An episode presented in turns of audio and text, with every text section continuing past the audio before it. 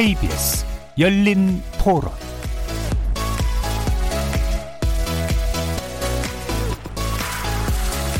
안녕하십니까. KBS 열린 토론 정준희입니다.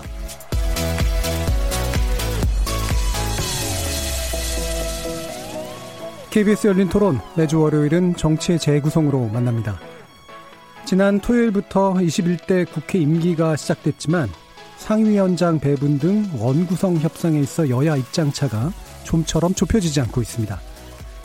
핵심 상임위라고 할 수 있는 법사위원장 그리고 예결위원장을 놓고 여야 양당의 의견이 엇갈려서인데요.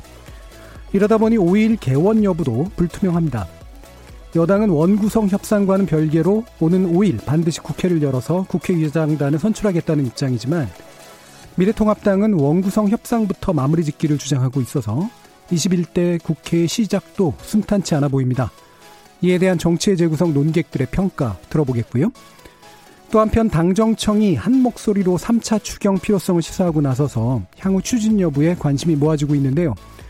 오늘 공식 활동에 들어간 미래통합당 김종인 비대위의 입장은 어떨지 또 궁금해집니다. 약자와의 동행을 정책 슬로건으로 표방한 김종인 비대위의 행보 2부에서 자세히 전망해 보겠습니다. KBS 열린 토론은 여러분들이 주인공입니다. 문자로 참여하실 분은 9730으로 의견 남겨주십시오. 단문은 50원, 장문은 100원에 정보 이용료가 붙습니다. KBS 모바일 콩, 트위터 계정 KBS 오픈, 그리고 유튜브를 통해서도 무료로 참여하실 수 있습니다. 시민 논객 여러분의 날카로운 의견과 뜨거운 참여 기다리겠습니다. KBS 열린 토론 지금부터 출발합니다. 살아 있습니다. 토론이 살아 있습니다. 살아있는 토론, KBS 열린 토론. 토론은 라디오가 진짜입니다. 진짜 토론, KBS 열린 토론.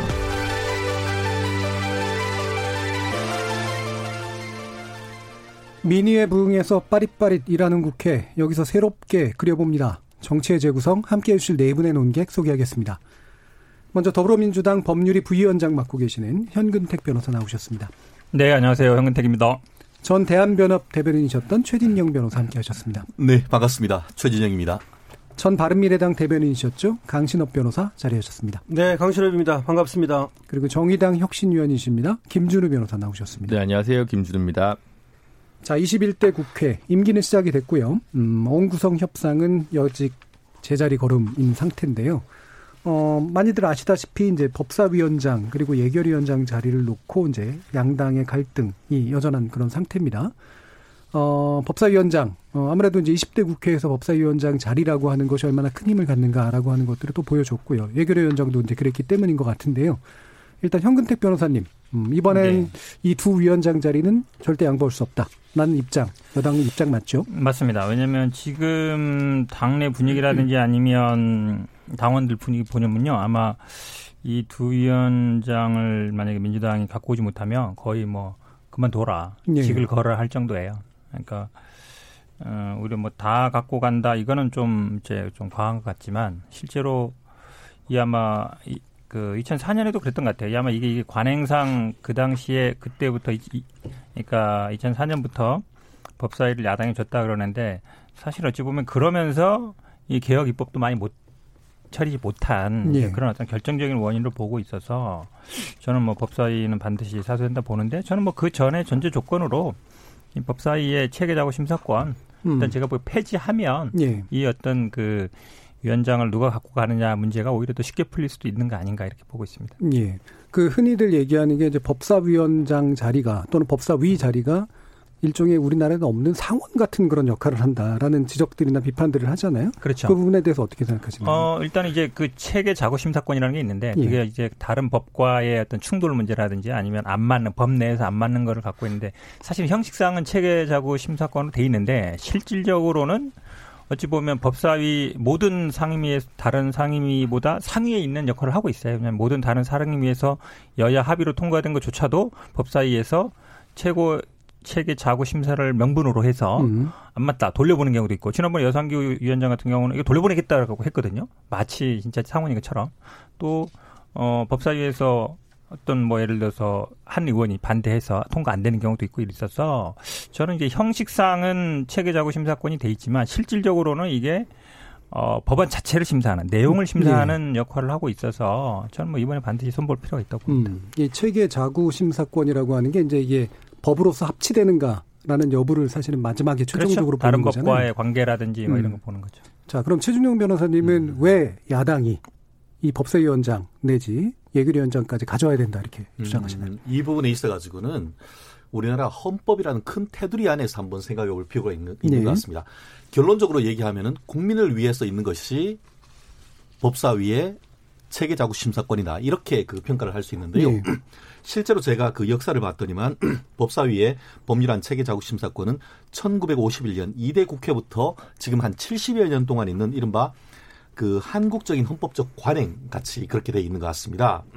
그렇기 때문에 이것을 갑자기 폐지하는 것보다는 어떻게 보면 타협으로 재산의 방향을 한번 그 확인 그 어, 안을 만들어 보는 것이 지금 시점에 적절한 것이 아닌가 생각을 하는데요. 요거 하나만 좀 명확해 주시죠. 헌법적 관행이라는 건 뭔가요? 네, 왜냐하면 음. 헌법에 있진 않습니다만 법사위 국, 국회법에 따르는 법사위의 자구 체계 심사권이 사실상 우리나라 개헌했는 때부터 지금까지 꾸준히 그대로 있어 왔다는 것이죠. 그게 네. 형식적인 뿐, 것뿐만 아니고 실질적인 위헌 법률 심사 역할을 국회 범위 내에서 하는 역할을 해왔다는 것이죠. 네. 그 말이 뭐냐면은 실제로 소관 상위위원회를 넘어 법사위까지 와서 거기를 통과했는 법도 매년 헌법재판소에서 10건 이상 위헌 법 위헌 판결을 받습니다. 음. 그런데 이와 같이 그 필터링 위헌 여부를 필터링을 하는 법사위가 없어지거나 체계 자구 심사권이 없어져 버리면은 결국 각 상임위원회에서 많은 상임위원회 입법이라고 하지만 뒤에 있어서 각종 이익단체에서 이제 로비를 대거나 해서 했던 그런 이른바 정부 입법 비슷한 것들이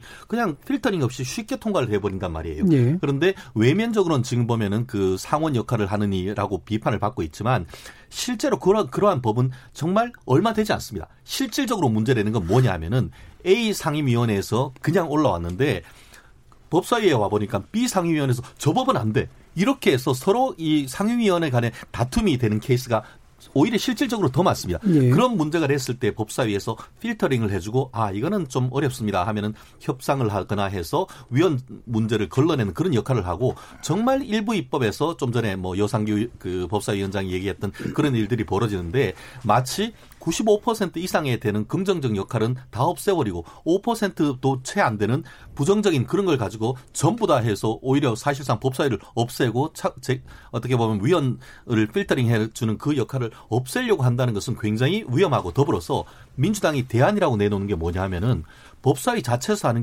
게 아니고 국회의장의 어떤 위원회를 들어서 거기에서 어떤 외부위원회에서 위원 여부를 필터링 하자라고 하는데 그건 어떤 문제가 있냐면은 국회에 우리가 권한을 줬지 무슨 외부위원회에 어떤 그런 위, 그 심사 권한을 주느냐 한마디로 위헌 논쟁이 있을 수 있고 국회의원이 스스로 권한을 포기하려고 한다는 그런 비판이 있습니다. 그렇기 때문에 지금 위헌 심사에 관한 그런 실질적인 내용에 좀 권한을 축소하는 식의 어떤 제3의 대안을 만든다는 것이 그런 어떤 입법적인 방향이 국민을 위한 것이지 어떤 그 정부 여당과 거대 여당의 어떤 법을 통과시키는 통법으로서의 어떤 그런 위험성이 있다는 점을 고려를 한다고 하면은 헌법적 관행적으로 야당의 이 그 최종적인 어떤 법률 심사권을 그 맡기는 것이나 어떤 체계 심사권을 맡기는 것은 그것을 실질화하는 방안으로 해서 존속시키는 것이 현재의 여야 구조든 아니면은 5년 10년 뒤에 혹여 여야 구도가 바뀐다 하더라도 그 논란은 그대로 있을 수 있기 때문에 좋은 헌법적 관행은 만들어 나가는 것이 저는 오히려 맞다고 봅니다. 그러면 체계자 구심사권하고 그다음에 법사위원장을 야당이 맡는 두 가지가 다 헌법적 관행이라고 말씀하시는 건가요? 저는 그게 그 우리나라 그 87년 체제 그러니까 그 이전 같은 경우에는 사실 그 50이라든가 어떤 권위주의 체제 하에서는 힘의 논리가 지배돼 있죠. 그러다가 87년 헌법이 만들어지고 나서 여소야대 전국 속에서도 야당에게 그 법사위원장을 물려준 전통이 사실 지금까지 오고 있기 때문에 그러한 전통에서도 설령 여, 정부 여당이 여대라 한다 하더라도 야소 전국에서 입법적인 통법부 역할을 맡는 역할을 그 법사위원장이 실질적으로 행하고 있다는 점에서 나름대로 의미가 있는 것이고 예. 그 실질적 권한으로서 형식적 자구심사가 아닌 실질적 자구심사를 하는 것은 헌법재판소까지도 가기도 전에 국회 내에서의 위헌 법률 심판 작용을 한다는 점에서 저는 충분히 역할에 있고 그것이 바로 실질적인 국민의 이익을 위한 그 기능을 지금까지 해왔다고 저는 긍정적인 역할을 네. 해왔다고 평가를 합니다. 이 쟁점에 대해서 강신업 변호사님이 예, 얘기해 주시죠. 지금 최진영 변호사가 아주 책이 얘기를 좀 잘해줬어요. 어, 예. 감사합니다. 상당히 그 어, 좋은 얘기 그리고 똑똑한 얘기를 했습니다. 원래가 말이죠. 법사위한테 이렇게 이 법사위원장을 야당한테 주는 권한은 그런 어떤 관행은 사실은 지금 국회라고 하는 것이 원칙적으로 삼권 분립을 따진다면은 정부를 견제하는 역할을 해야 되거든요. 네. 그리고 대통령을 견제하는 역할을 해야 되는데 여야가 있다 보니까 여당은 사실은 대통령과 정부를 견제하는 역할을 못 해요. 그렇다면 국회에서 대통령과 여당 정부를 견제할 수 있는 건 사실은 야당밖에 없단 말이에요. 그리고 야당이 그렇게 할 수 있는 하나의 강력한 무기가 바로 이 법사위원장인 거예요. 그런데 이와 같이 삼권 분립이라고 하는 것을 어, 국회 내에서도 작동되도록 하는데 하나의 그 의미가 있는 것이고 그 다음에 체계하고 자꾸 심사라는 게 뭐냐면 이 체계는 법 체계를 말하는 거고 예. 자꾸라고 하는 것은 그 하나하나의 문장이라든지 단어라든지 이걸 말하는 거예요. 네. 그런데 법이 아까 최진영 변호사 아주 얘기를 잘했는데 상임위에서 통과를 해가지고 만약에 본회의로 금방 가게 되면 이 법사위를 통과를 안 하게 되면 그야말로 어떤 위험이 있냐면 물론 국회의원들이 알아서 잘 하겠지만 각 상임위별로 꼭 그렇지만은 않거든요. 그러다 보니까 각각의 법률이 충돌할 가능성이 많고 그 다음에 또 이 단어 하나를 어떻게 쓰느냐에 따라서 그다음에 문장을 어떻게 쓰느냐에 따라서 너무나 의미가 달라져요. 네. 법이라고 하는 것은 예를 들어서 뭐, 뭐, 그 단서 같은 조항을 하나 다느냐 안 다느냐 또 뭐 예를 들어서 어 문장을 갖다가 뭐 의로 하느냐 뭐 예를 들어서 예 애로 하느냐 등등 이런 거 하나하나에 따라서 너무나 의미가 달라지기 때문에 주로 이제 법률가들로 이루어지는 법사위에서 그거를 한번 걸러본다는 의미가 있는 거예요. 예. 그래서 그런 기능을 입법조사관들이 이미 하고 있지 않나요? 아 그런데 입법조사관들이 하지만 아, 그거를 이제 최종적으로 결제하는 건 이제 그러니까 국회의원들인 거죠. 입법조사관하고 전문위원들이 그렇죠. 그렇지만 예. 어쨌든 그거는 그 사람들은 보좌진에 불과한 것이지. 결정권이 없어서. 예, 결정권이 있는 것은 아니고 아까 최진영 변호사가 잘 얘기했듯이 입법권은 국회의원들한테 있는 거지 국회에 있는 거지 예. 그런 어떤 뭐 외부 전문 기관이라든지 외부 전문 의원들한테 있는 게 아니거든요. 그래서 정리해서 말을 하자면 저는 이 법사 위원회에서 체계 작구 심사를 하는 거는 바람직하다고 보고 예. 그다음에 이제 야당에 주는 문제인데 이것도 아까 얘기했던 것처럼 사실상의 어, 삼권 분립의 어떤 실질화라고 하는 측면에서 본다면 바람직한 관행으로 봐요. 예. 그런데 이번에 이제 너무나 뭐 어, 일방적으로 여당이 177석을 갖다 보니까 이런 경우에도 과연 그러면 야당이 가져야 되느냐 이런 의미, 의문이 있는 거죠. 그런데 이 법사위하고 예결위 둘 중에서 과거에는 모두 야당이 가져왔지만 이번에는 하나를 아, 여당에서 가져가고 야당에서 하나를 가져온다면 그래도 이 법사위원회를 가져오는 것이 아, 삼권 분립의 원칙에 맞다. 저는 그렇게 보죠. 적어도 법사위는 야당에게 줘야 그렇죠. 된다. 예. 네. 김준우 변호사님. 일단 사실관계 확인을 좀 해야 될 것 같은데 뭐 헌법 적 관행은 아닌 것 같고 제 생각에 음. 법사위한테 체계자구 심사권을 줬던 것은 즉 87년 이전 체제에서 줬던 것은 국회 입법조사나 전문위원회에서 법학을 좀 잘 하시는 분들이 없던 시절에 국회의원 중에 율사를 좀 모아서 법사위에 그 기능이라도 수행하게 했던 이제 법률가 자체가 굉장히 희소했던 시대에 잔존하는 유물인 점이 좀 있습니다. 예. 그래서 지금은 이제 충분히 뭐 스텝이나 보좌진이나 이런 분들이 충분히 뭐 많이 늘었기 때문에 법률가가 많기 때문에 그래서 뭐 저는 뭐 꼭 그렇게 음, 법사위까지 거쳐야 될지 아니면 이미 상임위에서 어느 정도 다 거, 거친다고 좀 보는 부분이 있어요. 다만 상임위에선 됐는데 당 여야가 이제 협치를 하거나 토론을 하거나 갈등을 빚는 과정에서 좀 뭐랄까 cool down 시키는 기능으로 법사위에 그냥 잠, 잠겨놓는 예. 그러니까 뭐 그것도 뭐 부정적이든 긍정적이든 국회의 어떤 관행 중에 하나이기 때문에 그 부분이 뭐 존중될 수는 있다고 봅니다. 음. 그런데 어 법사위가 이제 야당이다. 음, 뭐 이게 약간 좀 이미 20대 국회 때 깨졌다는 거죠. 예.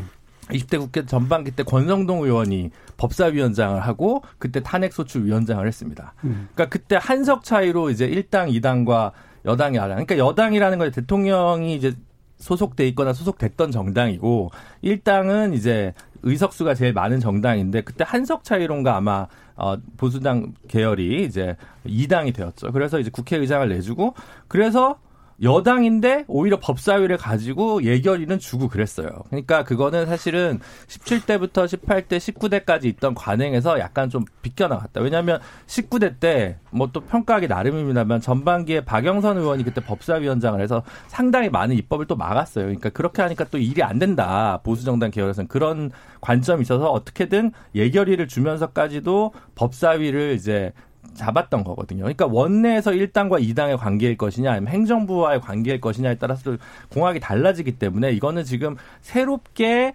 어떤 관행을 만들어가고 있는 시점이라고 보여져서 예. 이전에 17대, 18대, 19대만 가지고 얘기를 하기에는 조금 이미 변화한 거 아니냐. 그래서 그렇게 좀 풀어놓고 폭넓게 얘기를 하고 저는 최근에 뭐 예를 들어 김태년 원내대표가 이렇게 하면 뭐 전부 다 우리가 상임위원장 할 수도 있다. 이렇게 얘기하는 거나 아니면 어, 주호영 원내대표가 법사위 원장, 예결위원장 뭐 다 달라고 하는 거나 이거는 사실은 약간 정치적 수사에 불과하다고 생각하고 결국은 두 당이 좀 하나씩 정도 나누면서 어떤 견제와 균형의 원리를 좀 찾아가는 게 중요하다고 생각하는데 그때 반드시 뭐 야당이 법사위원장이어야 된다거나 뭐 이렇게 그런 걸 정해 놓을 거는 20대 때 깨지지 않았나 요런 정도의 예. 예, 입장입니다.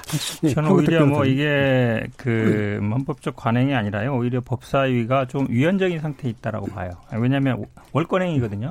왜냐하면 기본적으로 우리 헌법이라든지 아니면 뭐 국회법에는 상임위에서 통과하면 본회의 회부해서 결정하게 돼 있습니다. 예. 아, 그렇기 때문에 법사위가 다른 상임위에서 결정한 것 자체에 대해서 이의를 제기하거나 아니면 이거를 뭐 문제를 삼는 것 자체가 제가 보기엔 문제가 있는 거예요. 그러니까 제가 보기 오히려 어, 월권 행위라고 보는 게 맞는 것 같고요. 지금 이제 어찌 보면 저희 당에서 대안을 내세운 것도 그 이제 의장 산하의 법제실에 가서 각 상임위에서 일단 법안 소위에서 통과한 다음에 그다음에 의장 산하의 법제실에 갑니다. 거기서 일단 다른 데랑 이제 체계 작업 심사를 하고 다시 상임위로 오는 거예요. 문제가 없다 하면 예. 가는 거기 때문에 이 사람들한테 판단을 맡기는 게 아닙니다. 거기서 문제가 없다고 하면 여기 와서 상임위에서 결정해서 본회의 간다는 것이죠. 예. 법사위 거치지 않고 그러니까 결국은 법사위에 음. 말씀드린 체계자고 심사했던 권한 그랬던 기능 같은 거는 이 국회의장 산하에 지금도 뭐 있기 있지만 좀 더 강화하면 된다는 것이고 사실은 그 그렇기 때문에 이제 외부의 어떤 평가를 받는다는 건 아니고요. 지금 사실은 주호영 의원도 17대 때 이거 폐지하는 법안 냈었어요. 예. 그다음에 음. 이주영 의원도 16대 냈었고 그러니까 이게 사실은 왜 이게 계속 이런 폐지 법안이 나왔냐면 실제로 법사위의 체계자고 심사권이 말로는 말씀처럼 어떤 법의 체계를 따지고 뭐 자구를 따진 거 돼 있지만 실제로 그렇게 작동 안 해온 게 너무 오래됐다는 거예요. 마치 상원처럼 우리나라 어쨌든 양원제는 아니잖아요. 그렇게 본다 그러면 이제는 좀 손볼 때가 됐다라고 봅니다. 예. 어, 저는 그 과 관련해 가지고 법의 정신 근본으로 한번 돌아가 보자라는 그런 취지를 말씀드리고 싶은데요. 우리가 그 몽테스키어의 법의 정신에서 삼권 분립을 얘기를 했었는데 고전적 의미의 권력 분립은 입법부, 행정부, 사법부를 이렇게 탁탁 끊어놓는 겁니다. 왜냐하면 이 행정부가 너무 권한이 세니까. 근데 그렇게 쭉 최근에 이제 그 행정 작용이 점점 강해지고 하면서 사법부의 어떤 그 권, 어떤 그 권력 통제라든가 입법부의 권력 통제 이런 것이 중요하고 최근에 어떤 그 권력 분립 이론의 현, 현대적 의미는 뭐냐면은 기관 내 통제 한마디로 그 기능적 권력 통제 모델이라고 우리가 그 헌법을 하는 분들은 아마 많이들 들었을 겁니다. 한마디로 어 어떻게 보면은 사법부 같은 경우에도 대법원과 헌법재판소를 나눠놨잖아요. 예. 그리고 또 지금 그 여야 같은 경우에도 지금 보면은 다수당이 있지만 이 상하원으로 나누지 미, 미국은 상하원으로 해서 국회도 그런 식으로 나눠 놓는 것인데 우리는 설령 그렇게 낳지 말고 단원제로 있다 하더라도 야당의 체계 그 어떤 자구 심사권이라는 것을 해서 야당 쪽에 그것을 위원으로 해서 위원장으로 해서 운영을 함으로써 국회 내의 권력 통제를 할 수 있도록 그런 식으로 해 놓은 겁니다. 그런데 지금 우리나라 권력 구조를 보면은 대통령 사실상 뭐 우리나라가 누구나 얘기하듯이 제왕적 대통령제가 있고 거기에 입법부나 사법부에 대해서도 대통령 행정부의 어떤 그, 그, 그 수장의 임명에 관한 것으로 통해서 상당 부분 어떻게 보면은 정부 여당 측 어떤 판결이 실질적으로 나오는 그런 상황에서 마지막 어떻게 보면 권력을 통제할 수 있는 보루는 국회밖에 없단 말이에요. 그 국회도 이번에 물론 국민들이 177석을 여당에 몰아준 건 사실이지만 그럼에도 불구하고 야당이 여당을 그 견제할 수 있는 마지막 수단이 어떻게 보면 이 법사위고 예결일 수 있거든요. 왜냐하면 국회의 가장 큰 권한이 예상에 관한 권한과 입법에 관한 권한 아니겠습니까? 그것을 다 여당과 이 행정부에서 맞춰서 왔을 때도 만약에 이 부분에 그 있어서 이제 법사위와 예결위 위원장까지 없어진다고 하면은 사실은 국회는 아무런 의미가 없습니다. 한마디로 통법부란 얘기 그 옛날 진짜 유신 시절로 돌아갈 수밖에 없는 그런 구도가 됩니다. 그렇기 때문에 국민들 같은 경우에는 이 부분에 있어서 정말 문제 의식을 가지고 접근해야 된다라고 보는데요. 아까 말씀드렸듯이 나, 나름대로 어떤 민주당이 대안을 제시를 하고 있는 것 같지만 그것이 과연 실질적인 어떤 그 권력 통제로서의 어떤 음. 역할을 가능할까 하면은 미국 같은 경우에는 하원의 법제실에서만 직원이 800명이 넘는다고 합니다. 그래서 체계 자구 심사 같은 것들이 실질적으로 이루어지고 있는 반면에 지금 체계 자구 심사권까지 없애버린다고 하면은 사실상 앞으로 헌법 헌법재판소까지 가서 위험 아마 헌법 그렇게 되면 헌법재판소의 일이 엄청나게 늘어날 겁니다. 그렇기 때문에 과연 지금 이 시점에서 국민들은 좀 더 큰 틀에서 과연 우리나라의 법 체계를 유지하고 합헌적인 어떤 그 법률을 만들어내는 게 어떤 것이 좋은가 이런 관점에서 적용을 한다고 하면은 무조건 지금 민주당이 얘기하는 것보다는 저도 개인적으로 문제의식이 그 있습니다. 그래서 그 법사위원회 권한을 실질화할 수 있는 그런 식으로 좀 축소하고 실질화하는 방법을 여야 간에 합의를 한다고 하면은 오히려 더 좋은 협치의 모델을 만들어낼 수 있다고 저는 음. 생각을 합니다. 네, 축소하고 음. 실질화라는 표현을 써주셨는데 그 두 가지 각각의 의미를 좀 명확하게 해주시죠. 네, 그 말이 뭐냐면은 실제로 이 부분에 대 해서는 얘기가 있고 한데요. 예컨대 저는 겁니다. 뭐 그 제일 문제가 되는 것이 이제 소관 상임위원회가 이 통과한 법률을 실질적으로 내용을 변경한다, 막 그런 거에 대한 불만이 되게 많지 않습니까? 네. 그러면은 지금 그 예컨대 이제 법사위가 그럼 내용까지도 변경을 하려고 한다. 뭐 그런 예, 얘기가 있으면 그 송환 상임위원회에서 문제를 제기를 하는 것이죠.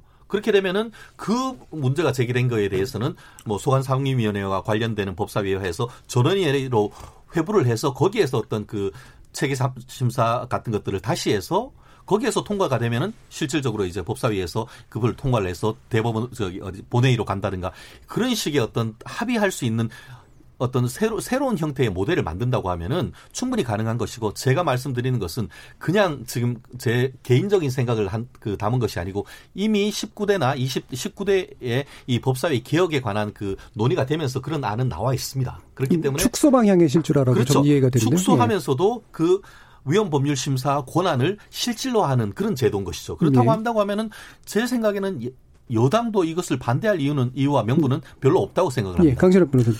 예, 이렇게 생각을 하면 돼요. 원래 모든 뭐 법이든 그것이 작용이든 간에 순기능과 역기능이 있어요. 그래서 물론 이제 법사위에서 상임위에서 넘어온 법안을 가지고 트집 잡으면서 그야말로 본회의에 넘기지 않고 계속해서 아, 이 법의 어떤 제정을 막는 그런 것들은 역기능이죠. 예. 근데 지금 어, 최진영 변호사가 얘기한 순기능을 잘 얘기를 해줬어요. 사실은 원래 이제 삼권 분립이라고 하는 것이 과거에는 입법부, 행정부, 사법부 그래서 입법부는 그야말로 우리 원래 세금 걷는 것 때문에 생긴 거 아닙니까 이게 예, 음. 국회라고 하는 것이 그런 어떤 작용을 제대로 해왔는데 지금은 그렇지 않잖아요. 말 그대로 아, 지금 뭐 입법부가 그야말로 야당만이 그런 대로 어, 대통령의 어, 권력이라든가 이런 것들을 견제하고 있는데 그나마 이와 같이 어, 야당이 소수일 때 이번 국회가 그렇죠. 이런 때에는 이 법사위마저도 넘겨주고 예결위마저도 넘겨주면 그야말로 통법부밖에 안 되고 진짜 그래서 권력 분립이라고 하는데 굉장히 문제가 생긴다. 그래서 기능적 권력 분립을 생각한다면 이 법사위나 예결위는 야당이 갖는 것이 좋겠다는 생각이고요. 또 하나 뭐가 문제냐면 현대 입법부는 이 포퓰리즘이 문제인 거예요.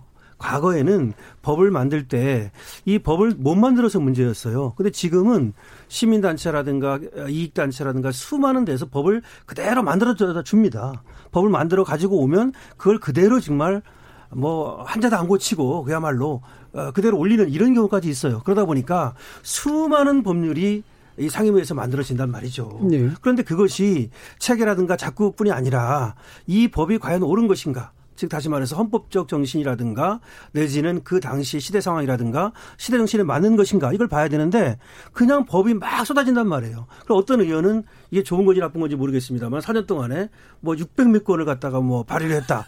글쎄요. 나는 많이만 했다고 좋은 것인지 좀 따져보고 싶은데 그야말로 어떤 법이 있으면 거기에 한 조항 바꿔가지고 또 아, 그것이 법률안이라고 내고 뭐 이런단 말이죠. 그렇다면 포퓰리즘을 견제해야 된다는 거예요. 그럼 포퓰리즘을 견제하는 어, 그런 역할은 법사위에서 할수 있거든요. 음, 그러니까 그래서 포퓰리즘을 견제하는 게 국회 전반의 역할일 수도 있을 것 같은데. 그렇죠. 근데 방금 말씀은 상원이 아, 필요하다는 네, 말씀처럼. 네, 예. 근데 사실은 이제 그러니까 포퓰리즘이랑 민주주의의 그 차이가 되게 어려운 네. 거라서 정치학에서도 그게 되게 애매하잖아요. 그래서 다소 반민주주의적 제도인 헌법재판소를 따로 두고 있다고 저는 생각을 하거든요. 예. 그래서 국회 안에서 물론 자정하고 이런 능력이나 견제와 균형의 원리가 되는 것도 중요하지만 그래서 이걸 뭐 오로지 그 기능을 수행하기 위해 단 하나의 경로만 있다라고 주장할 수는 없을 것이고 물론 이제 어 강신업 변호사님이나 최진영 변호사님 말씀하신 대로 법사위가 가졌던 어떤 일정한 순기능을 저는 긍정을 합니다.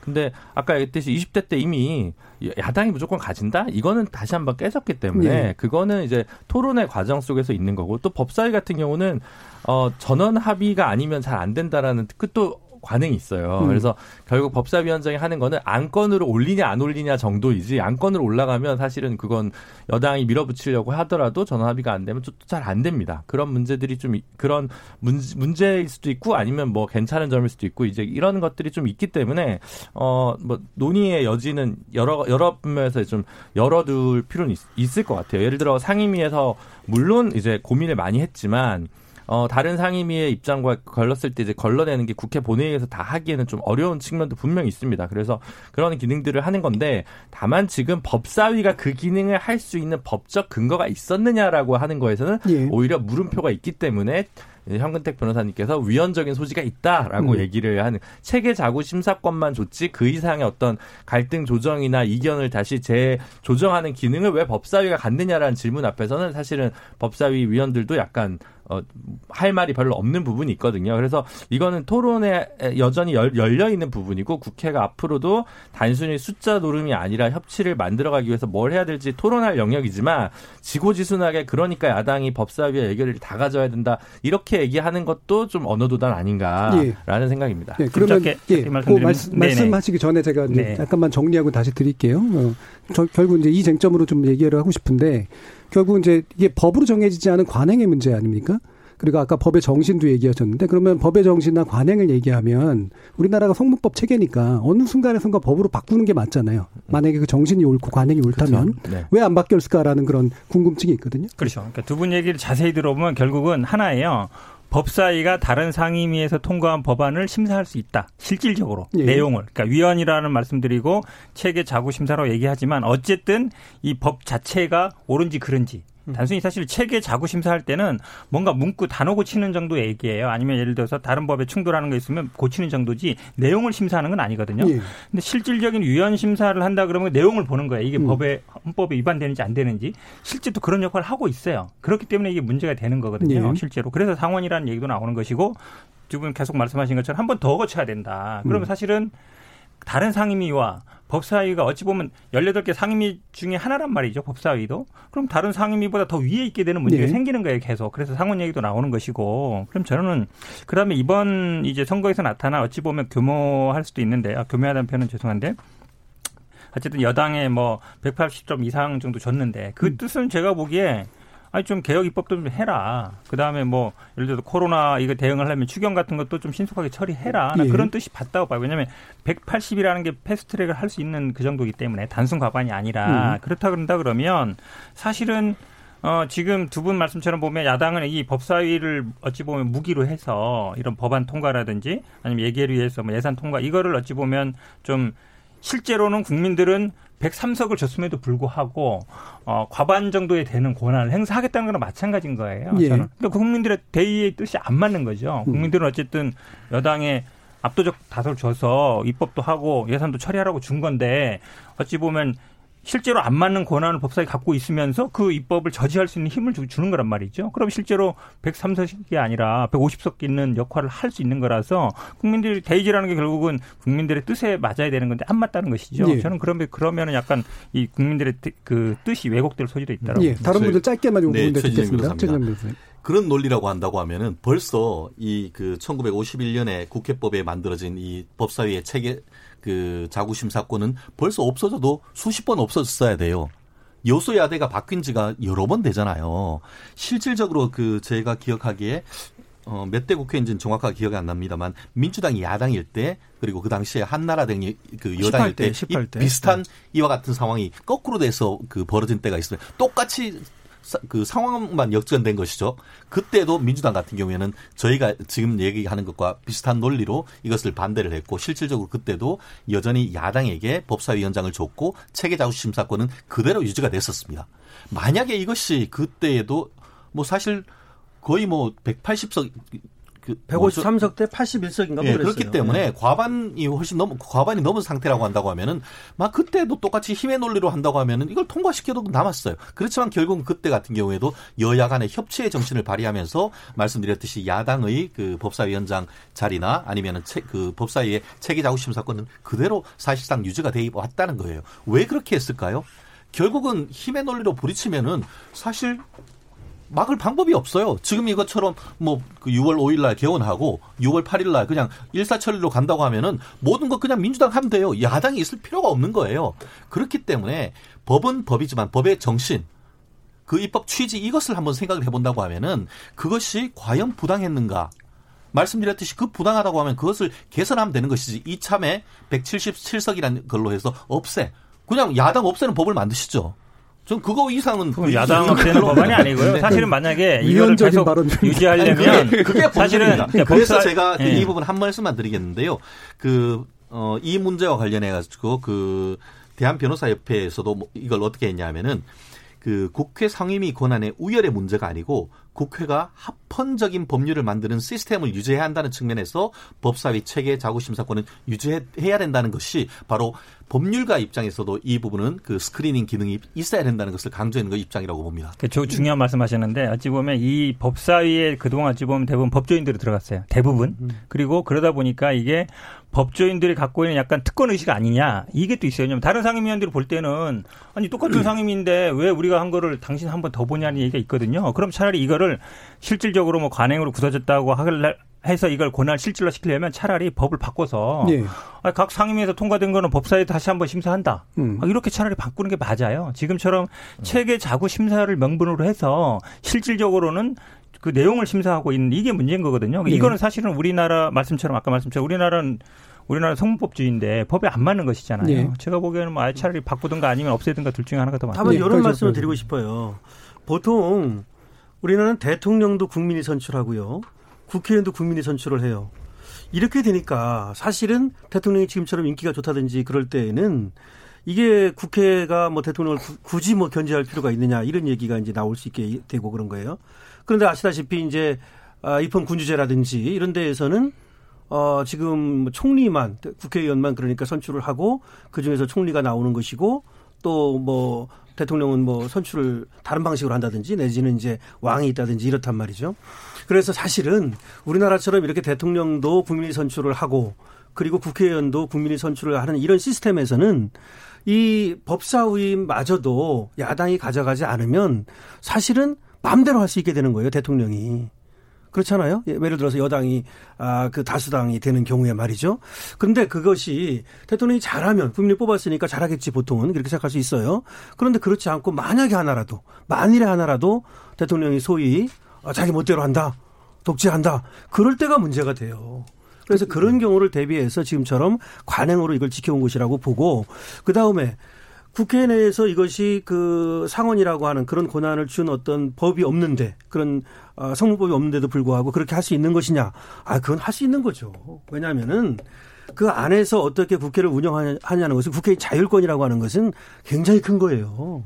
국회의 자율권이라고 하는 것은 그래서 그 안에서 그런 역할을 수행한다는 것은 가능한 것이고 마지막으로 하나 더 말씀을 드리면 법사위가 엄청 뭐 이렇게 좋은 위원회 같지만 사실은 그렇지 않아요. 국토위나 뭐 산자위라든지 이런 데가 훨씬 더 인기가 있어요. 네. 법사위는 갖고 있는 게 그거 하나예요. 그러니까 책에 자꾸 심사 그거 하나 하는 거하고 청문회 할 때 나와가지고 좀 TV비 나오는 거 그게 다지 그렇게 엄청나게 그게 힘 있고 좋은 위원회가 아니거든요. 그래서 그 법조인들이 들어가 가지고 그야말로 아 포퓰리즘 입법이라든지 내지는 뭐 잘못된 입법이라든지 그야말로 국회의원이 제대로 보지도 않고 그냥 막 밀어넣은 입법이라든지 내지는 체계가 법 체계가 안 맞는다든지 그런 것들을 좀 꼼꼼히 봐라.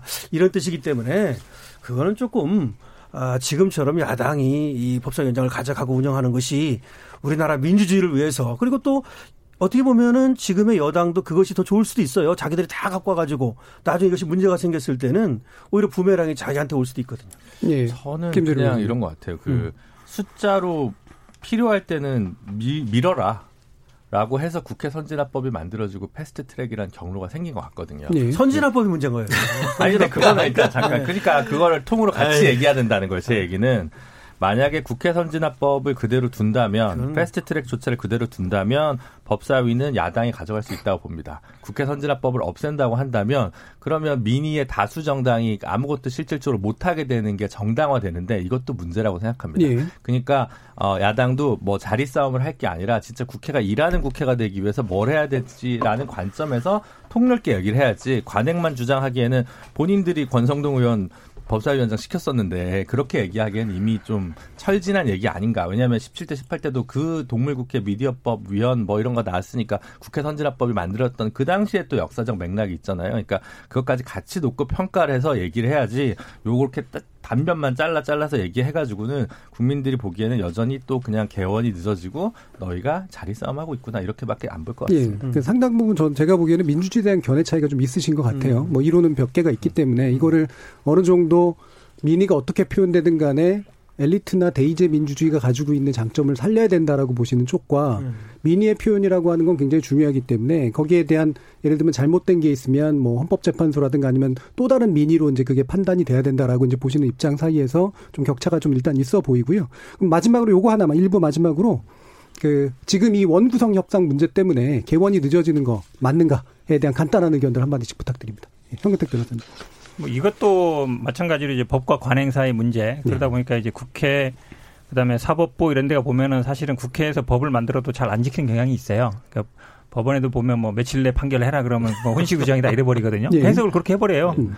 국민들은 국민들한테 적용하는 건 절대 그렇지 않습니다. 안 하면 은 바로 과태료 매기고 이러죠. 음. 국회도 마찬가지입니다. 며칠까지 개원 개원해라. 뭐 처벌 규정도 없고 그렇다고 해서 뭐 세, 세비를 깎는 규정도 없고 그러다 보니까 사실은 커. 예. 그러니까 입법부나 특히 입법부가 법을 잘 안 지키는 경향이 있어요. 네. 그래서 저는 이걸 좀 분리하자. 그러니까 원구성이라는 거는 개원하는 거거든요. 그러면 결국 의장단 뽑는 거예요. 음. 그거는 6월 5일까지 하게 돼 있습니다. 그럼 그건 하자. 상임위 배분하는 거는 물론 8일까지 하게 돼 있는데 그건 뭐 그 후에 협상을 하든지 하고 왜냐하면 그 전에는 이걸 같이 하다 보니까 개원이 한 달, 평균적으로 지금 13대 이후로 40일 걸리는 거예요. 한 달 동안 어찌 보면 국회가 안 열리는 거예요. 네. 법적으로는 개원해야 되는데, 그러면 국민들이 보기에, 아, 일도 안 하면서 세비 받아간다 이런 생각 하거든요. 그러면 제가 보기에 개원은 하고, 이 상임위 협상은 저는 이 체계 작업 심사가 핵심이기 때문에 이거에 대한 논쟁을 어느 정도 하고, 그 다음에 상임위 문제로 넘어가는 게 저는 순서상 맞다고 예, 봅니다. 최진욱 변호사님. 참 어려운 문제입니다. 저도 음. 법조인이다 보니까 법은 지켜라라고 얘기를 할 수 있는데 그렇게 할 경우에는 사실 여당이 모든 것을 할 수 있는 일단 개원만 해서 그 어, 국회의장만 뽑으면은 뭐 숫자 노름으로 해서 다 사실 민주, 민주당이 18개 상위원장 다 가지고 갈 수도 있죠. 그렇기 때문에 야당 같은 경우에는 그렇게 해줄 수는 없다라고 하면서 이, 이 부분에 대해서는 전부 다 원구성에 대한 합의가 된 이후에 개원하는 것이 맞다라고 얘기를 하고 있고 실제 그와 같은 진짜 어이없는 구도가 마치 이제 몇 년 전에도 그 여야가 바뀐 상황에서 똑같이 됐었는데요. 음, 그 상황 속에서 저는 그렇게 생각합니다. 결국, 어, 합의의 묘를, 어, 운영의 묘를 잘 살리는 것이 필요하고, 지금 그 민주당 같은 경우에는 전부 다 싹쓸이 해가지고 가겠다라고 얘기를 하면서도 뒤로 이제 약간 그 여제는 두는 그런 식으로 하고 있는데 사실 우리가 합의를 하고 할 때 강자가 강하게 나와버리면 약자로서는 반발할 수밖에 없는 그런 부분이 있습니다. 그렇다고 한다고 하면은 원칙적인 태도는 낮에 보인다 하더라도 저녁에는 만나서 최대한 협상을 해서 주고받는 일들이 벌어지면 될 것 같은데요. 예. 물론 그 11대 7인의 뭐 원칙이 합의했네 아니네 이런 얘기를 하고 있습니다만 국민들을 생각을 한다고 하면은 통 크게 줄 거는 주고 빨리 개원을 해서 뭐 다가오는 3차 추경 이런 것들 생각을 한다고 하면은 원구성 협상만 가지고 야, 여당이 모든 걸 가지고 가겠다고 하면서 가지고 가는 것은 과연 그것이 국민을 위한 것인가 생각을 하면은 약간 답은 나올 수 있지 않을까 예, 생각합니다. 야당이 원하는 구주면 시간 지킬 수 있다 뭐 이런 말씀으로 들립니다. 예, 강신업 변호사님. 예, 법은 지켜져야 된다 그러지만 법보다 먼저가 사실은 계약이에요. 팍타 순트 세러반다라고 그래요. 음. 그러니까 계약은 지켜져야 된다. 이것이 이제 원칙인 거예요. 예.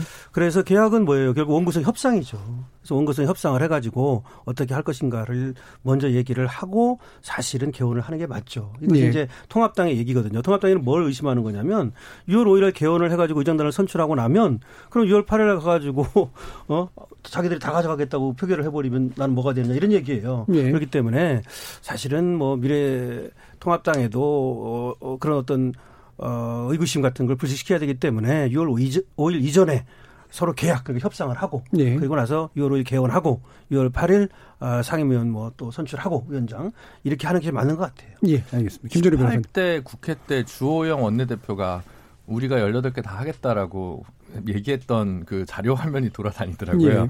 하여튼 그 일관됐으면 좋겠다는 생각이 좀 드는데 그 결과가 그, 어떻게 됐냐가 중요하겠죠. 아니 그러니까 그러니까 논리에 그러니까 그렇게 이렇게 싸우는데 저는 싸움도 좋다고 봅니다. 그러니까 국민들이 싫겠지만 뭐 독일 이런 데서 뭐 네덜란드 이런 데서 연정이 형성이 안 되면 몇 달 동안 국회가 안 열리고 이럴 수도 있지 않습니까? 내각이 구석이 안 되고 심지어 바로 다시 선거를 하기도 하고 저는 그럴 수도 있다고 생각하거든요. 그게 뭐 민주주의가 치러야 될 어떤 대의제 민주주의가 치러야 될 비용이라고 생각을 하는 쪽입니다. 근데 어 세월아 내월아 할 수는 없으니까 음, 아까 현근택 변호사님 얘기하신 것 비슷하게 뭐 일정 기간이 지나면 어, 페널티로 세비는 안 주는 걸로 자동으로 규정을 만들어야 예. 보좌관도 다 안 주고 이렇게 해야 뭔가 좀 정신 차리지 않을까 이런 생각을 해봅니다. 아, 보좌관들 그 근로기준법 좀 적용해 주세요. 좀 그분들 힘듭니다. 네, 보좌관에 대한 얘기까지 들었고요. 자, 우리 토론 진행되는 동안 청취자들도 의견 보내주셨을 것 같은데요. 한번 들어보고 가겠습니다. 정혜진 문자 캐스터. 네, 지금까지 청취자 여러분이 보내주신 문자들 소개합니다. 먼저 유튜브 청취자 신석훈님. 관행을 이유로 법사위원장직을 가져가려는 야당 답답합니다. 국민의 뜻은 관행을 바꾸라는 겁니다. 유튜브 청취자 이양킴님. 20대 국회에서 야당이 모든 사안에 반대해서 여당에서 할 수 있는 게 거의 없었습니다. 이번에 국민이 여당에게 의석을 많이 준 이유는 그런 야당을 벌한 겁니다. 21대에서는 국민의 바람대로 여당이 주도권을 가지고 결정하고 결과에 책임지면 됩니다. 콩아이디 8222님. 왜 매번 국회는 원 구성부터 국회법을 안 지키는지 모르겠습니다. 관행, 관례를 따지려면 아예 법사위원장과 예결위원장은 국회법으로 제1야당 몫이라고 21대 국회에서 법으로 정하면 앞으로 이로 인한 사파 싸움은 안 해도 되지 않을까요? 제발 국회부터 법을 지키는 모범을 보여주십시오. 콩아이디 4867님. 법사위원장직은 야당 몫이어야 합니다. 지금 거대 여당이 이것마저 뺏는다면 제왕적 통치의 길로 들어서는 겁니다. 민주당의 횡포 막아야 합니다. 콩아이디 9414님. 총선 결과의 분명한 메시지는 기본적으로 여당이 추진하는 개혁 정책에 대한 지지입니다. 이에 대한 원활한 추진을 위해 주요 상임위원장은 여당이 가져가야 합니다. 양보는 야당이 해야 총선 민심을 반영하는 거죠. 이 문제 가지고 또 줄다리기 해서는 야당이 정신 못 차린 거예요. 콩 아이디 소병호님. 야당이 견제하면 좋죠. 근데 여태 한 것을 보면 견제가 아닌 무조건적인 방해였습니다. 지난 20대 국회 돌아보면 통합당 솔직히 제 할 일 안 하고 방해한 거밖에 없지 않아요? 뭐 한 게 있다고 법사위원장 자리를 탐내시나요? 콩 아이디 5460님. 지금 여당이 177석이나 가지고 있는데 법사위원장은 야당이 가져야 균형이 맞을 것 같습니다. 라고 보내주셨네요. 네, KBS 열린 토론. 이 시간은 영상으로도 생중계하고 있습니다. 유튜브에 들어가셔서 KBS 일라디오 또는 KBS 열린 토론을 검색하시면 지금 바로 토론하는 모습 보실 수 있습니다. 방송을 듣고 계신 여러분이 시민 농객입니다. 계속해서 청취자 여러분들의 날카로운 시선과 의견 보내주세요. 지금까지 문자캐스터 정의진이었습니다. 토론이 세상을 바꿀 수는 없습니다. 하지만 토론 없이 바꿀 수 있는 세상은 어디에도 없습니다.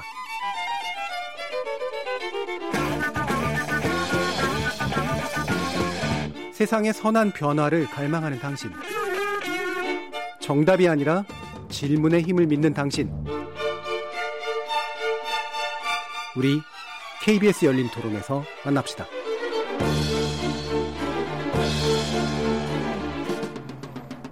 KBS 열린 토론 월요일 코너 정치의 재구성 함께하고 계십니다.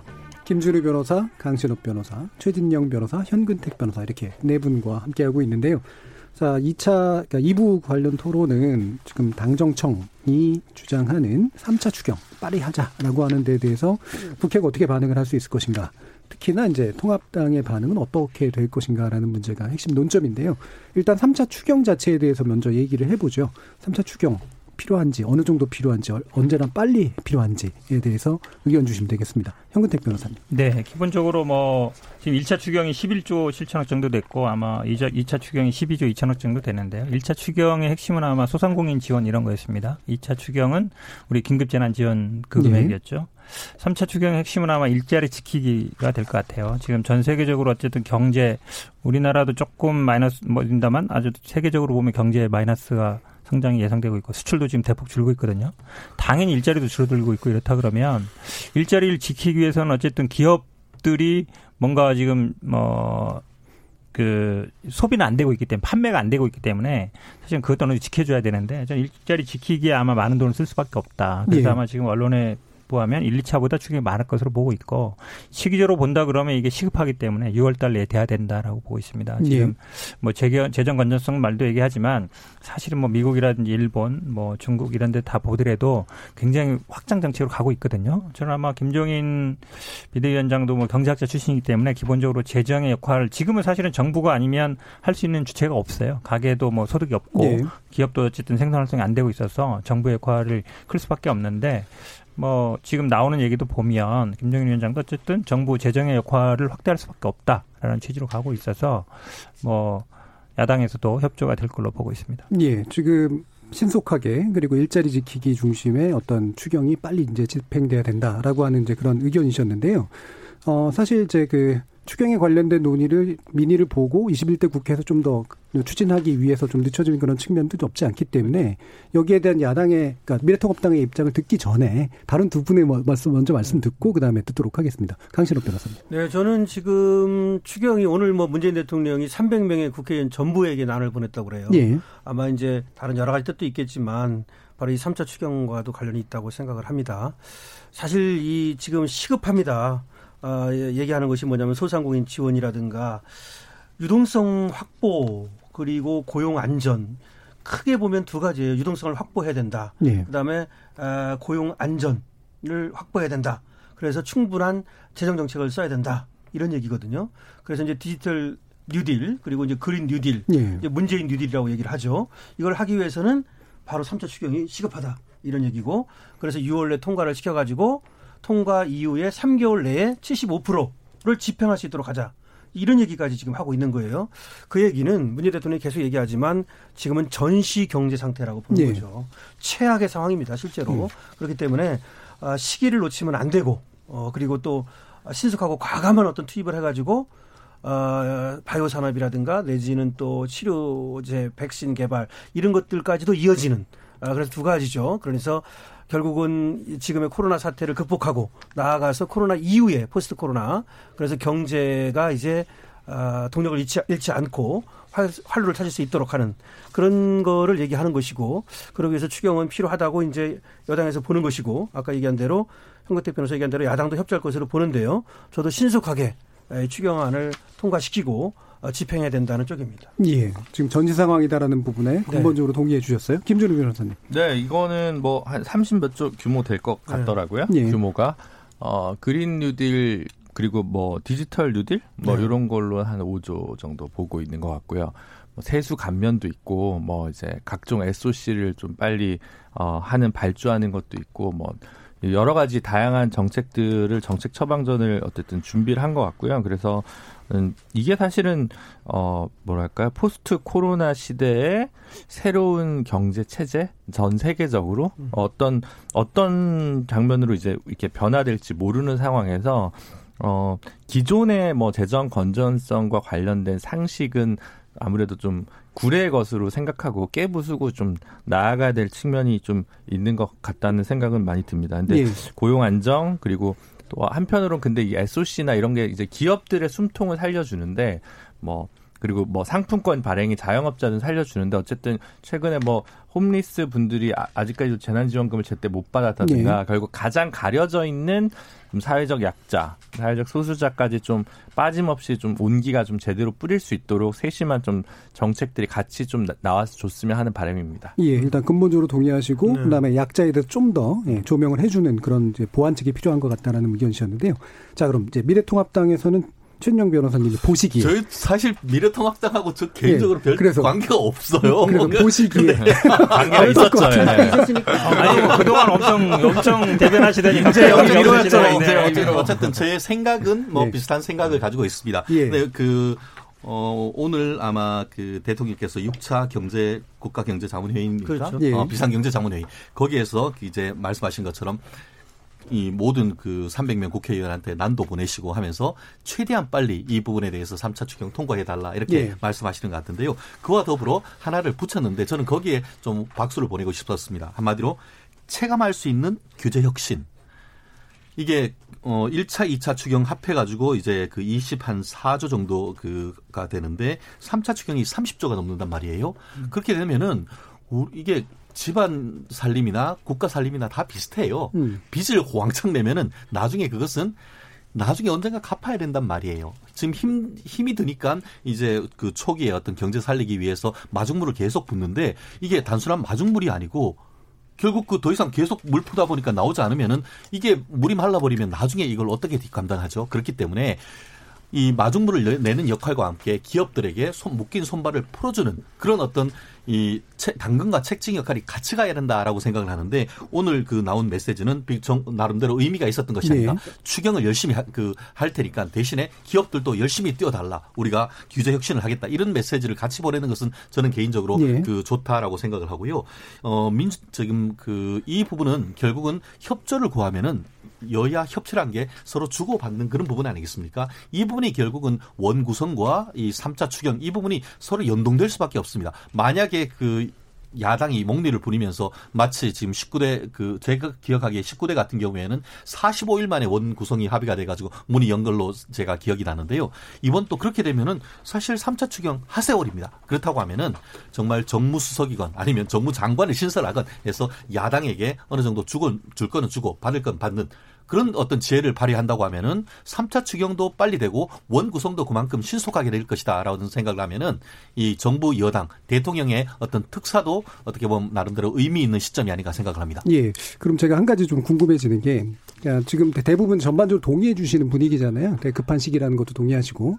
그러면 이제 지난 총선에서 나왔던 민심이 저는 그런 것들을 보여준다고 보는데 이게 정치적으로 협상의 대상으로 삼을 아이템하고 그다음에 이거는 공동으로 뭔가를 추구해야 될 아이템을 구별 좀 해줬으면 좋겠다라는 의미가 좀 있는 것 같아요. 그럼 이 추경 같은 게 이제 뭔가 주고받는 대상이 되는가라고 하는 데 궁금증을 분명히 가질 것 같거든요. 어떻게 보세요, 강철 교수님? 국민들이 바로 이제 여당에 이렇게 170, 177석 또 184까지 이렇게 몰아준 데에는 분명히 그런 것이 있는 거죠. 예. 다시 말해서 일을 할 때 그리고 예를 들어서 돈을 쓸 때 재정 정책을 펴야 될 때 그런 때까지도 발목을 잡는다든지 하면 그것이 이제 문제가 있다는 것이고 그러니까 금방 사회자께서 얘기한 대로 음. 여당과 야당이 때로는 뭐 주고받고 때로는 반대도 해야 되지만 어떤 때에는 전폭적으로 밀어줘야 될 때가 있어요. 네. 그런데 지금까지는 반대를 위한 반대, 그야말로 트집 잡기 이런 경우가 많이 있었단 말이죠. 그래서 그거에 대한 어떤 심판의 성격도 분명히 있었어요, 이번에는. 음. 그래서 국민들이 집단지성을 발휘하면 굉장히 현명하고 똑똑하거든요. 그렇기 때문에 지금 이 시대는 어떻게 보는 거냐면 최진영 변호사가 얘기한 것처럼 미리 돈 다 썼다가 나중에 어떻게 할 거냐 그걸 걱정할 때가 아니라고 하는 거예요. 네. 왜 그러냐면 오히려 마중물을 부음으로써 펌프에서 물이 펑펑 나와야 계속해서 물이 있는 거지 물이 말라버리면 그때는 뭐 나중에도 없는 거예요. 그렇기 때문에 지금은 코로나 시대의 극복, 포스트 코로나 시대를 준비해야 된단 말이죠. 그래서 재정 정책 물론 뭐 아까 규제를 푸는 것도 이것도 필요하지만은 재정을 과감하게 투입해 가지고 나중에 우리가 먹고 살 거리를 만들어야 되는 거예요. 네.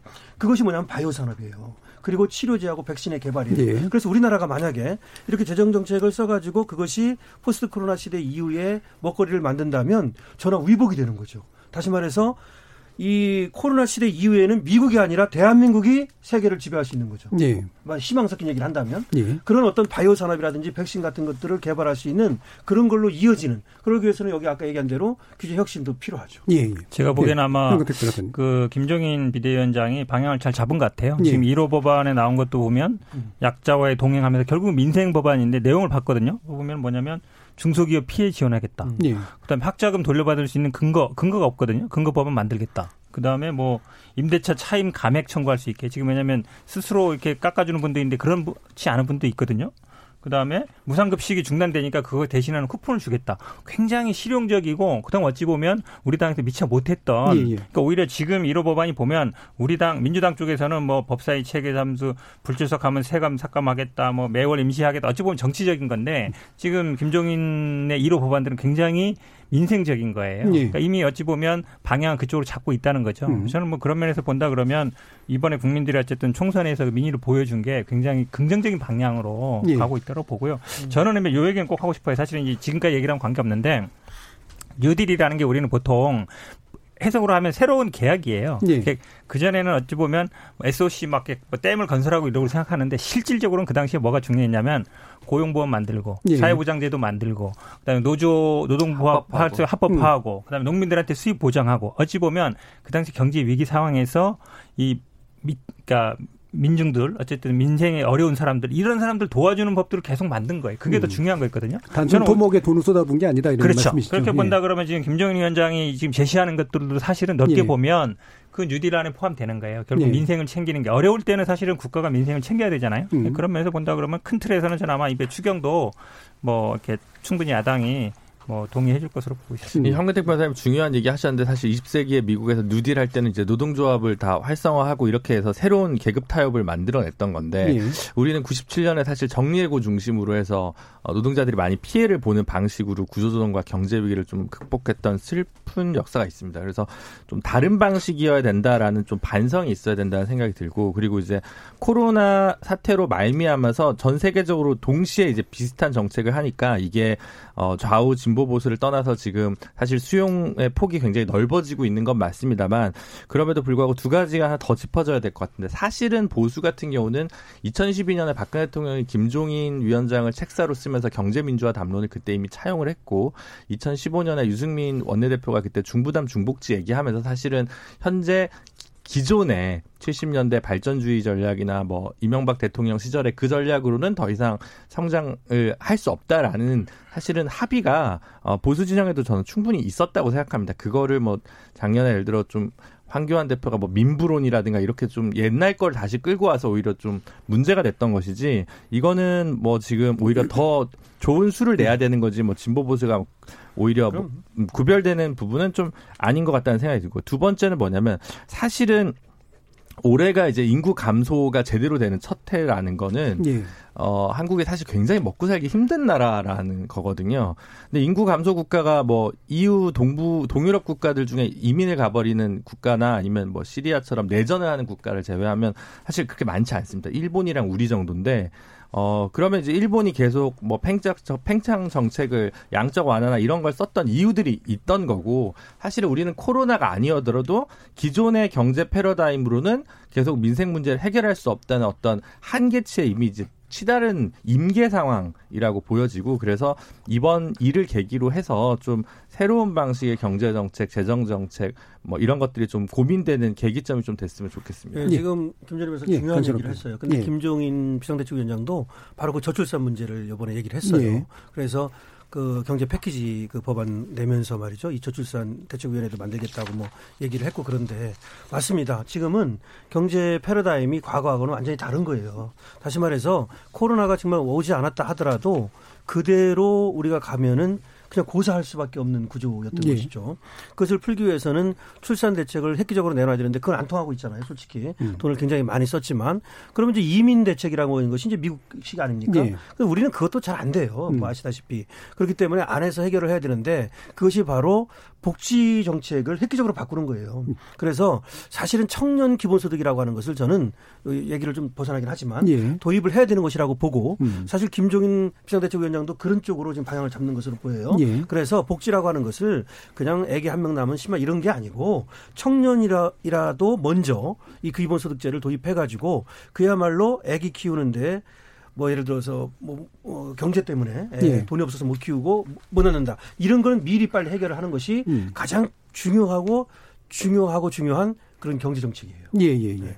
자, 최준영 변호사님, 지금 김종인 비대위 체제에서 지금 얘기하고 있는 이 바가 어떻게 전개될 것 같으시나요? 그렇습니다. 그 첫 행보가 제일, 제일 중요하다 생각하는데요. 오늘 그 6월 1일이니까 오늘이죠. 그 현충원 참배를 하면서 이렇게 쓰셨다고 합니다.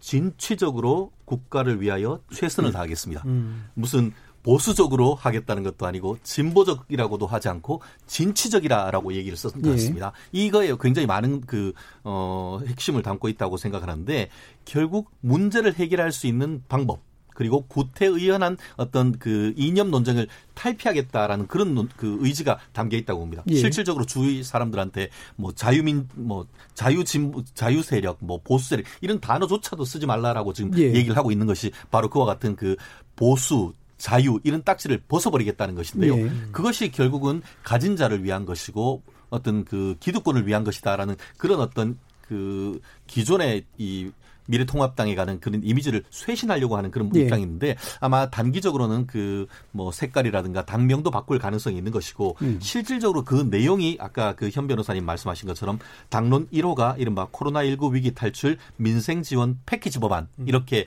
얘기를 하면서 이제 그 취약계층을 지원하기 위한 그 여러 가지를 얘기를 하고 있고 또 키워드가 네 개라고 합니다. 한- 하나가 첫째가 문제는 경제다. 그래서 첫째 경제, 공정, 안전, 미래 이런 4대 분야에 중점적인 가- 그, 그 점을 두고 21대 국회에 입법을 한다라고 얘기를 하고 있으니까 아마 이런 기조는 어, 민주당의 기조와 상당 부분 교집합이 있는 부분이 없지 않다고 봅니다. 예. 그렇다고 한다고 하면 이 부분은 서로 협치를 통해서 국민을 위한 입법으로 이어질 가능성이 상당히 있고 아까 지금 현 변호사님 말씀하신 것처럼 오히려 민주당이 내놓는 지금 최근에 있어서의 어떤 그런 정치적인 입법보다 오히려 민생 입법에 그 먼저 치고 들어간다고 하면은 지금까지 뭐 사실 아직까지도 미래통합당은 이 선거 지난번 그 4월단 총선 이후에 아직까지도 그 이 지지율. 답보를 하지를 못하고 있는데 그것도 뛰어넘을 수 있는 어떤 나름대로의 하나의 계기는 마련 했다 이렇게 평가하고 싶습니다. 예, 거기에 이제 강한 기대감이 양쪽에서 다 나오고 있긴 한데 저는 궁금한 게, 네. 아, 뭐 말씀하실 게 있어요? 아니요. 그 사실은 저도 지금 말씀하다 음. 보니까 어찌 보면 정의당이 지난번에 이제 나왔던 거예요. 20대 청년 졸업하면 얼마를 주자. 그렇죠. 저는 아마 예. 김종인 비대위원장이 그걸 들고 나올 가능성이 있다 봐요. 요번에 예. 아마 그 피케티가 쓴 책을 보니까 기본 자본이란 말을 썼어요. 네. 기본 소득이 아니라 기본 자본을 20대 중반이 되면 1억 몇천만 원씩을 줘서 일단 그럼 뭐 뭐 어쨌든 뭔가 장사를 하든지 아니면 결혼을 하게 하자. 오히려 그게 실질적으로 보면 저도 정의당이 처음에 제안했을 때는 조금 과한 거 아닌가 생각했는데 예. 기본소득이라는 거는 예산이 많이 들어가잖아요. 예. 근데 예를 들어 특정 연령에 특정 금액을 주는 거는 그렇게 많은 예산이 안 들 수 있거든요. 음. 그런 걸 아마 김종인 위원장이 심상정 아니에요. 대표가. 5천인가 5천만 원인가 얘기한 것 예. 같은데. 네. 예. 근데 저는 개인적으로는 뭐 그 기본소득이랑 이 청년 기본소득, 재난 기본소득이 좀 사실 사회과학적으로 좀 다 다른 다르죠. 개념이잖아요. 예, 그래서 예. 저는 사실 기본소득보다는 저는 어쨌든 이번에 코로나에서 의료 문제에서 사실 미국에서 보면 우리는 사회주의 국가겠죠. 의료망을 놓고 보면 예. 그렇게 평가할 거 아닙니까? 거기 민간 보험업자들이 얼마나 반대하겠습니까? 음. 그러니까 최저 기준, bottom line이 제일 그래도 쾌적한 나라로 가는 게 사실은 진보 보수가 다 원하는 것 같습니다. 그래서 저는 의료나 교육이나 이런 부분은 그래도 많이 좀 좋아졌습니다. 그러면 음. 지금은 이제 주거와 음. 관련된 부분에 있어서 좀 확실한 좀 비중 있게 사실은 우리 기재부나 뭐 중앙부처 공무원들이 똑똑해서 정책 실험은 다 있습니다. 다 있는데 비중이 얼마나 되느냐가 다 다른 것뿐이거든요. 예. 이런 것도 있고 저런 것도 우선순위. 있어서 네. 예. 그래서 그런 예산을 좀 획기적으로 많이 늘려서 좀 어, 살 수 있는 뭐 일자리 문제도 또 있겠습니다만 그 두 개가 제일 먼저 우선순위를 두고 좀 어, 변화가 좀 우리 사회에 있었으면 좋겠다 이런 입장입니다. 예, 그 김종인 비대위에서 나오는 의견이 어, 지금 현재 아직 그, 그 원내에 그러니까 지금 진출해 계신 의원들의 의견하고 합치돼서 나갈 수 있으리라고 보세요. 최진도. 저는 그 우리 김종인 비대위원장의 별명이 이른바 여의도 짜르 어, 한마디로 짬밥이 장난이 아닌 것이죠. 예. 어, 그리고 본인의 의지도 강한 것이고 이론적인 그리고 또 실무적인 근거가 있다 보니까 어, 그와 같은 그 당 대 실질적인 대표의 의견은 어, 어떤 그 현역 배치를 통해서 상당 부분 입법화 될 것이라 생각을 하고 예. 지금 현재의 강- 큰 흐름을 봤을 때도 자유 보수 이것보다는 실용 중도 이런 부분에 훨씬 더 어떻게 보면 다가갈 여지가 있기 때문에 지금 얘기하는 그, 민, 그 김종인 비대위원장의 얘기가 사실 완전히 새로운 것은 아니란 말이에요. 그렇다고 하면은 이미 기존에 나와 있던 법 그리고 특히 또 김종인 그 비대위원장 같은 경우에는 민주당 비대위원장까지 했기 때문에 그 속내를 누구보다 잘 안단 말이에요. 그렇다고 하면은 그런 부분까지 해서 적당히 어떻게 보면 합의를 도출해낼 수 있는 안을 만들어낸다고 하면은 음. 오히려 21대가 20대보다는 훨씬 더 생산적인 국회가 될 가능성 여전히 살아있다고 봅니다. 예, 지금 홍준표 의원이 이제 좌파 이정대자 이, 이 발언은 영향력이 별로 없을 거다 이렇게 워낙 그거는 뭐 큰- 당 바깥의 인사니까요. 큰뭐 말씀이 필요가 없을 것 같습니다. 예, 예, 음, 지금 이제 김종인 비대위원장은 김선동 예, 어, 재선 의원이죠. 이번에 이제 원외가 음. 됐는데 사무총장으로 임명을 했잖아요. 음, 제가 당에 있어 보니까 이거는 묘수 중에 묘수예요. 음, 사실은 이 대표가 원외면 사무총장을 원외로 해야 됩니다. 음. 그래야만이 힘을 발휘할 수가 있거든요. 사무총장이 이제 조직과 예산을 지고 있는 거란 말이죠. 그리고 내년 4월까지란 말이에요, 임기가. 요 두 개가 저는 아주 그 중요하다고 봐요. 네. 그래서 보궐선거를 일단 진두지휘할 수 있죠. 그 다음에 예산과 인사를 원회를 통해 가지고 확실하게 왜냐하면 음.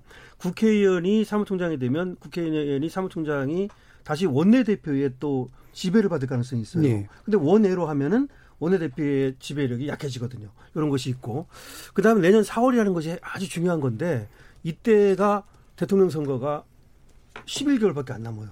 예. 그러면 그때 설사 물러난다 하더라도 상당히 영향을 미치고 물러날 수가 있거든요. 음. 아니면 얼마 안 남았기 때문에 다시 연기, 연장이 될 수도 있어요. 경우에 따라서는. 그래서 그런 여러 가지를 본다면 김종인 비대위원장이 그래도 상당히 힘을 발휘할 것이다. 예. 홍준표 대표는 일단 내년 4월까지는 복당 못 한다고 봐야죠. 아, 그러면 뭐 아니 그렇게까지 얘기했는데 내 앞에서 자백했다, 내가 자백받았다 그랬는데 어찌 보면 가장 기억하고 싶지 않은 기억인데 그거를 계속 끄집어냈으니까 예, 되겠습니까? 저는 내년 4월까지는 복당은 틀렸다고 봅니다. 예, 알겠습니다.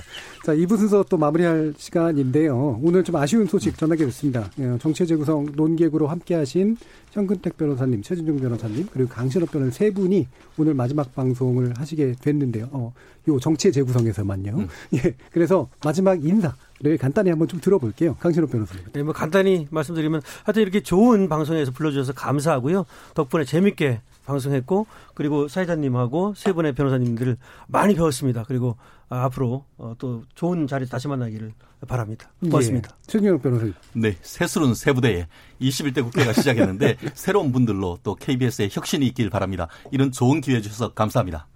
예, 현근택 네. 이 정말 정치 잘 모르는 변호사들이 해가지고 정치 얘기하려 하니까 참 어, 힘들었는데요. 그러니까 그래도 이제 법적인 분, 재미는 아마 그렇죠. 다른 데보다는 조금 더 예, 예. 심도 있게 했던 것 같아요. 저도 좀 나중에 끼어가지고 어, 했지만 어쨌든 좀 재밌게 했고 좀 아마 좀 더 정치를 잘하는 분들이 와서 더 재밌게 정치 얘기를 했으면 할것 같습니다. 예. 그뭐 사실 저기 저희 정치 재구성이 그래도 인기 있는 코너인데 어, 저희 세 분 오셔가지고 인기가 더 있어졌었습니다. 어, 아유, 예. 고맙습니다. 그래서 세 다행이네요. 분의 덕이 굉장히 크지 않았나 싶고 저도 개인적으로 굉장히 정치 재구성 모두 멤버 중에서 제일 재밌었던 그런 패널 구성이었습니다. 아유 감사합니다. 예. 감사합니다. 근데 김준우 변호사님은 이제 남으세요. 살아, 살아남은 자의 어떤 이야기도 한번 들어봐야 될 것 같습니다. 아니 저는 원래 교체 대상일 줄 알았는데 지지난주에 혁신위원이 되면서 약간 정의당 쿼터로 살아남을 수 있게 된 게 아닌가 저 혼자 추론해 봅니다. 혁신위원은 굉장히 높은 겁니다. 아, 이게 비대위원이 아니기 때문에 그렇게 권한이 세지가 않습니다. 내부에 뭔가를 좀 얘기해 달라는 거예요.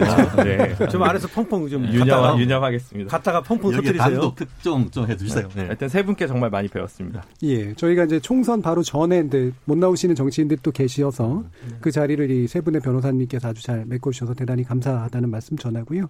아마 다른 기회로 또 다른 세 분을 또 만나뵐 그런 기회가 충분히 있지 않을까 싶습니다. 그동안 모두 수고하셨습니다. 감사합니다. 고맙습니다. 감사합니다. KBS 열린 토론 월요일 코너 정치의 재구성은 이것으로 모두 마무리하겠습니다. 오늘 토론 함께 해주신 그리고 지금까지 함께 정치의 재구성을 이끌어주신 현근택 변호사, 최진영 변호사, 강준, 강신업 변호사 그리고 앞으로도 뵙게 될 김준우 변호사 모두 수고하셨습니다. 감사합니다. 고맙습니다. 고맙습니다. 그리고 참여해주신 시민 논객 여러분께도 감사하다는 말씀 전합니다. 청취자들의 적극적인 참여로 만들어지는 KBS 열린 토론 생방송 놓치신 분들을 위해 나중에 팟캐스트 준비되어 있고요. 매일 새벽 1시에 재방송도 됩니다. 그리고 앞으로 다음 그 국회 개원과 함께 시작되는 정치의 재구성 새로운 멤버들과 함께 새로운 토론 또 준비되어 있으니까요.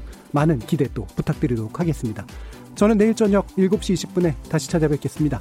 지금까지 KBS 열린 토론 정준이었습니다.